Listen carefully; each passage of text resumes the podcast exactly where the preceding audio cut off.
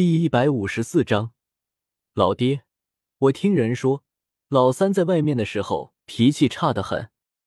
现今因为迁移之事，无论是整个黑角域，还是加玛帝国，亦或者是三大帝国沿途的那些小国家，都是极为轰动，处于一片动荡之中。天空近百万的飞禽魔兽铺天盖地而过，如同乌云一般。令得万里大地都是一片黑暗，地面也有数十万的魔兽在狂奔，所过之处烟尘滚滚，如同风暴席卷天地。有的魔兽拉着巨大的黑铁车，有的魔兽背上坐着十来个人。然而乘坐飞禽，或者是乘坐走兽，感觉是不一样的。飞禽比较平稳一些，走兽的颠簸则是很大。所以分配乘坐的魔兽时，无条件的优先让小孩、老人或者妇人乘坐飞禽魔兽，而且还是带有无射的那种，并且家中也会安排一个有能力的跟随其左右。其他青年壮汉则是乘坐下面的那些走兽，而每一头走兽都有一到两人掌控，而且他们的修为普遍要比驾驭飞禽之人的高很多。因为他们时时刻刻都要以斗气包裹着被转移的人，减少他们受颠簸的影响。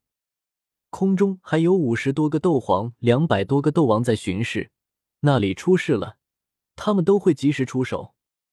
一路上，永远飞在最前方的是一只巨大的飞鹰，上面站着的是一个紫发小女孩，她的目光环视着四周，一双小拳头。一直被一股能量波动包裹起来，极为警惕。但每隔一段时间，他都会往嘴里塞几颗金色的丹药，脸上浮现出可爱的笑容。其实，对于飞行在最前头的紫妍，众人心中都很疑惑。他们实在是想不明白，为何会让这么一个小姑娘在前头带路，而且前面除了这个小姑娘外。斗皇境的强者似乎只有两三个，这要是前面遇到危险，来得及应付吗？然而他们并不知道，紫妍的底牌一旦使出来，黑角域有几人能敌？最后面是大长老苏谦压阵，这时有两个斗皇强者向他飞来，有没有什么意外的事情发生？看到两人，苏谦开口问道。地面上有几辆铁车出了点问题，但都及时处理好了，并无人员伤亡。一位中年大笑道：“这一次有了丹神提供的丹药，转移起来容易多了。不但解决了百姓吃喝拉撒的问题，还提高了他们的身体素质，也提高了他们乘坐魔兽的适应能力，并减少了疾病的发生。而且这些魔兽也能日夜不停的赶路，所以这次转移两千多万人。”比第一次转移八九十万人的时候还要轻松许多。另一位中年笑道。闻言，苏谦的心脏却是狠狠一抽，那可是一万五千多颗六品顶级丹药啊！想想就他妈的心疼的不行。而且这才是第二批，后面还有十好几批呢。不过一想到萧猛那惊骇世俗的炼丹术，他也就不那么在意了。一万五千多颗六品顶级丹药，萧猛也只是花了六七天的时间而已。每一炉至少也有一百颗，为了不浪费时间，专门跟他打杂的人手就多达二十七八人，可见萧猛炼丹的速度之快。与两人交谈几句后，苏谦便吩咐道：“通知巡逻的人打起精神来，切不可大意。还有，让他们的速度稍微放慢一些。”好，右边那位中立刻飞身离去。嗯，大长老。左边那位中年欲言又止，有什么事就说吧。苏谦道。那种年挠了挠头，讪讪一笑，道：“大长老让紫妍那小丫头一个人坐镇前方，这是不是太大意了一些？”既然萧猛说没问题，那就是没问题。苏谦挥了一下手。补充道：“那丫头身上绝对有底牌，因为每一次启程后，我都能在她身上感受到一股极其诡异的气息。这股气息可怕到了极点，让我都感到心悸。那个中年顿时瞪大了眼睛，为之惊骇。其实众人还不知道的是，在那遥远的虚空中，还盘坐着一道消瘦的身影，凌厉的目光在扫视着四方，而他便是萧晨。起初的时候，萧猛是打算让萧晨出手转移人口的，毕竟凭借萧晨那斗圣的实力，就是连一座城池他都能移走，更别说只是转移两三个亿的人，这简直就是小儿科。只是萧猛细想一番后，还是觉得算了。一是他不想让萧晨的身份暴露，二是转移过程中还有许多事情需要准备。现今的萧家宅邸极为庞大，全新的围墙就跟皇城似的，高大无比，由清一色的天青石建造而成。围墙内屋舍虽多，但并不高大。不过有一个很大的药园占据了七八成的面积，而里面生长着无数炼丹师梦寐以求的极品灵药，每天都有四五十人在里面打理，忙得不可开交。路边摆放着一筐筐采好的灵药，都没时间将其搬回到仓库里面去。老二，你怎么回来了？正在跟着打理药园的肖战站起身来时，无意间看到肖丽正快速走来。老爹，老三派人送信回来，要我们把家里的药材全部送到江南学院去。肖丽说话间，将一个包裹递给肖战，里面是一百多个纳戒。好，我这就去把采摘好的药材收集起来。肖战接过包裹，随即向远处那些仆役招了招手，把人叫过来吩咐几句后，他便跟着肖丽前往药材仓库。对了，你负责修建的路。怎么样了？肖战随口问道。我负责的那一条已经快要修通了。肖丽笑道。这么快？肖战眉头一蹙道：“老二，这路关系着我肖家日后的发展，可马虎不得。前几天我去看过你大哥负责的那一条，宽度就达到了八十一丈，而且地面全是由四五米厚的天罡岩铺成。老爹。”我做事虽然没大哥那么细心，但也不可能粗心到哪里去啊！肖丽不满道：“我修建的那条路，宽度同样达到了八十一丈，铺地面的石头更是比大哥用的天罡岩好很多。那你怎么还修建的这么快？”肖战很诧异道：“嘿嘿，老爹，那是你不知道，我运气超好，在半道上我们竟然发现了好几座材质极好的石矿。”所以为我们省了不少力，肖丽笑道：“原来是这样。”肖战哑然道：“爹，我跟大哥商量了一下，接下来我们准备开辟一条更宽的道路，通往黑角域。”肖丽顿了一下，说道：“通往黑角域？”肖战惊道：“这里去黑角域极远，想要开辟出一条道路来，谈何容易？虽然困难了一些。”但大哥说了，这条道路对我们萧家以后的发展至关重要，所以哪怕再艰难，也要将其开辟出来。”肖丽说道。“话虽如此，可这条路不好开辟啊。”肖战道。“没事，慢慢来嘛。等这段时间忙过了，我们就多请些午休来帮忙。我想不出两三年，这条路一定能够开辟出来的。”肖丽笑道。“也行。”那你跟你大哥要多商量一下，你定出一个方案来，这样会为你们减少很多麻烦。”肖战道。肖丽挥手道：“方案这种事情，让大哥一个人动脑子就行了，我才懒得去想。大不了到时候我多干点苦力活便是了。”肖战无奈的翻了个白眼，这个老二的脑袋算是白长了。对了，附近几个城池的迁移之事办的怎样了？肖战问道：“别提了，那些城池与我们乌坦城相比，简直就是一塌糊涂。”肖丽吐槽道：“老爹，真不是我说啊，我们乌坦城四十多天就开辟出方圆三万里地，修建宅院五十万座，而且在几天前就让住进来的百姓的生活步入了正轨。可其他那些城池呢？宅院没修建好也就算了。”可他们就连地都没开辟出多少来，也幸好人口转移的慢，再加上我们乌坦城的人到处去帮忙，还提供了大量的食物，要不然啊，那些转移过来的百姓根本就没法安置。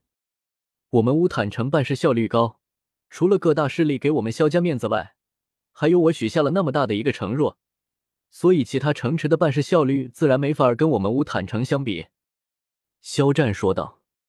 话虽然是这样说，可老爹你不知道的是，那些城池有很多人趁此机会发大财呢，简直可恶的很。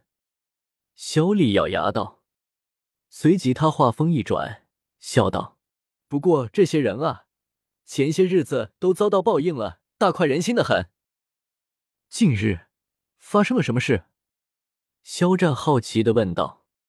那些趁此机会发财的人，全都被杀死了。肖丽笑道：“死了，皇室动了手。”肖战惊讶道。肖丽摇了摇头，道：“不是，不是皇室，那会是谁？”肖战愕然道。萧丽故作神秘的说道：“是冰皇出的手。”冰皇？肖战非常吃惊。前些日子，冰皇得知此事后，勃然大怒。三天时间，连杀两千多人被牵扯的家族势力，大大小小加起来有七八十个，而且据说跟皇室有关的大人物都被他杀了七八个。至于其他级别的官员就更多了，反正不下于一百。而且我们途中经过的上元城与梦城这两大城池的城主七八星的斗灵强者，直接变成了冰条，现在还挂在城门口上呢。”肖丽说道。闻言，肖战不由倒吸了口冷气，许久后才问道：“那黄石有没有说什么？他们能说什么？先不说其他，单凭冰皇这么大一个斗皇强者，皇室敢说他什么？而且迁移这事可是老三教做的，如果处理的不好，万一老三怪罪下来，他皇室背得起吗？”萧丽撇嘴道，旋即他瞅了一眼四周。似乎是因为发现没人，他才小声的说道：“老爹，我听人说，老三在外面的时候脾气差得很，要是谁惹得他不高兴，哪怕对方是斗皇强者，甚至是斗宗强者，那都是说杀就杀的。”老二，你这是在听谁瞎胡说的啊？老三是顽皮了一些，但还没动辄就杀人的地步吧？肖战瞪眼道：“我没胡说。”这都是迦南学院的人说的。肖丽辩解道：“迦南学院的人说，前不久，单凭死在老三手里的斗皇强者，就已经不下二十个了，不下于二十个，瞎吹牛的吧？”肖战张大了嘴巴，一脸震惊。肖丽摇了摇头，一本正经的说道：“我看那些人不像是在说假话。”他们说，老三负责清剿黑角域的各大城池，凡是有不服从的势力，统统都被连根拔起了。听说黑角域的各大势力都怕他的很。那黑角域是个吃人不吐骨头的地方，老三这样做，肯定也是被逼无奈。这不能说他脾气很差啊。”肖战说道，“他是你儿子，你自然不会认为他脾气差了。”肖丽翻白眼，小声嘀咕道。得，要是老三知道你在背后这么编排他，会有你好日子过的。”肖战没好气道。闻言，肖丽浑身发毛，当即哭丧道：“老爹，这可不是我说的，这这是迦南学院的人说的，不关我的事啊！”肖战赏了他脑门子一巴掌，道：“赶紧收取药材，我待会儿还要去城外巡查呢。”巡查的事情不是已经交给大长老了吗？你还操什么心啊？肖丽抱着脑袋不满道：“前两日大长老的修为瓶颈有所松动，现今正在闭关呢。”肖战笑道：“我记得他才突破没多久吧？现在又要突破了？这要是再突破，那可就是九星大斗师了。”肖丽惊讶道。肖战笑道。有老三提供的那些功法和丹药，这也没什么好稀奇的。对了，你跟你大哥现在是什么修为了？哎，提起这事，肖丽顿时就深深的叹了口气，脸上还带有一丝心悸。怎么了？肖战问道。别提了，一言难尽，说多了更是累。肖丽罢了罢手，不想提及那悲惨的过去。后山那个前辈对你们很严厉？肖战问道。何止是严厉啊，那是残酷，好吗？肖丽心悸的说道。那你现在到底是什么修为啊？为什么我看不透？肖战问道。我修炼了一门秘法，你当然看不透。我现在的修为啊，已经是二星斗灵了。肖战，老二，你这苦吃得值？老爹，你都不知道我跟大哥吃的是什么苦，你就说值？再苦都值。肖丽，你真是我亲爹啊！加玛帝国与黑角域间间隔距离极为辽阔，期间要穿过好几个小国家，然后才能到达黑角域的边缘。这般遥远距离。若是让人步行或者骑乘马车的话，没有三五个月甚至半年的时间，恐怕还真到不了黑角域。而且这还是在沿途通畅的前提下。当然，普通人怕是三五载也走不到那里。由此可见，若是让几大帝国的百姓徒步走去黑角域，那根本就是不可能的事情。就是迦南学院联合黑角域的那么多势力出手转移。也是困难重重。黑域大平原号称是黑角域的门户，只要踏入这里，便是进入了那个与外面格格不入的混乱世界。然而，黑域大平原的边缘，现今却是多出了一道还未修建完毕的城墙。这道城墙虽然还没修建完毕，但也能看出它的庞大与宏伟。只说长度，就绵延不知几十万里。彻底将黑角域与外面的世界隔断开来，而为了修建这道城墙，迦南学院从附近的几个小国家召集了近百万的武修来挖掘地基，千百二老则是到处寻找极为坚硬的石料。不过他们的运气极好，在不久前，他们找到了一条孕育有玄天石的石矿，这种石头非常坚硬。就连他们开采起来都极为困难，而且经过探查，他们发现这条石矿很大，足够修建这道城墙所用。就是距离有点远，但修建城墙并不是急事，所以千百二老宁缺毋滥，哪怕再远，他们也选择用天玄石来修建这道城墙。现在的黑角域已经发生了很大的变化。不再像以前那般混乱，少了血腥的味道，气氛也变得亲和了许多。四五十天的功夫，许多荒地都被开辟了出来，一座座崭新的宅院拔地而起。一小亭子里面，火老头儿悠闲的品着香茶，非常惬意。老家伙，你居然都开始享受起来了！虎钳从天而降。看到火老头过上了这般舒适的生活，他简直嫉妒的发狂。你来了，赶紧过来坐坐。火长老笑道：“他主要负责开辟荒地和宅院修建，还有运输工具的收缴。现在运输工具这一块已经完成了，至于开辟荒地和修建宅院，他已经安排了下去。每座城池都有秩有序的进行着。”所以他最多也就是每天去瞅两眼就行了。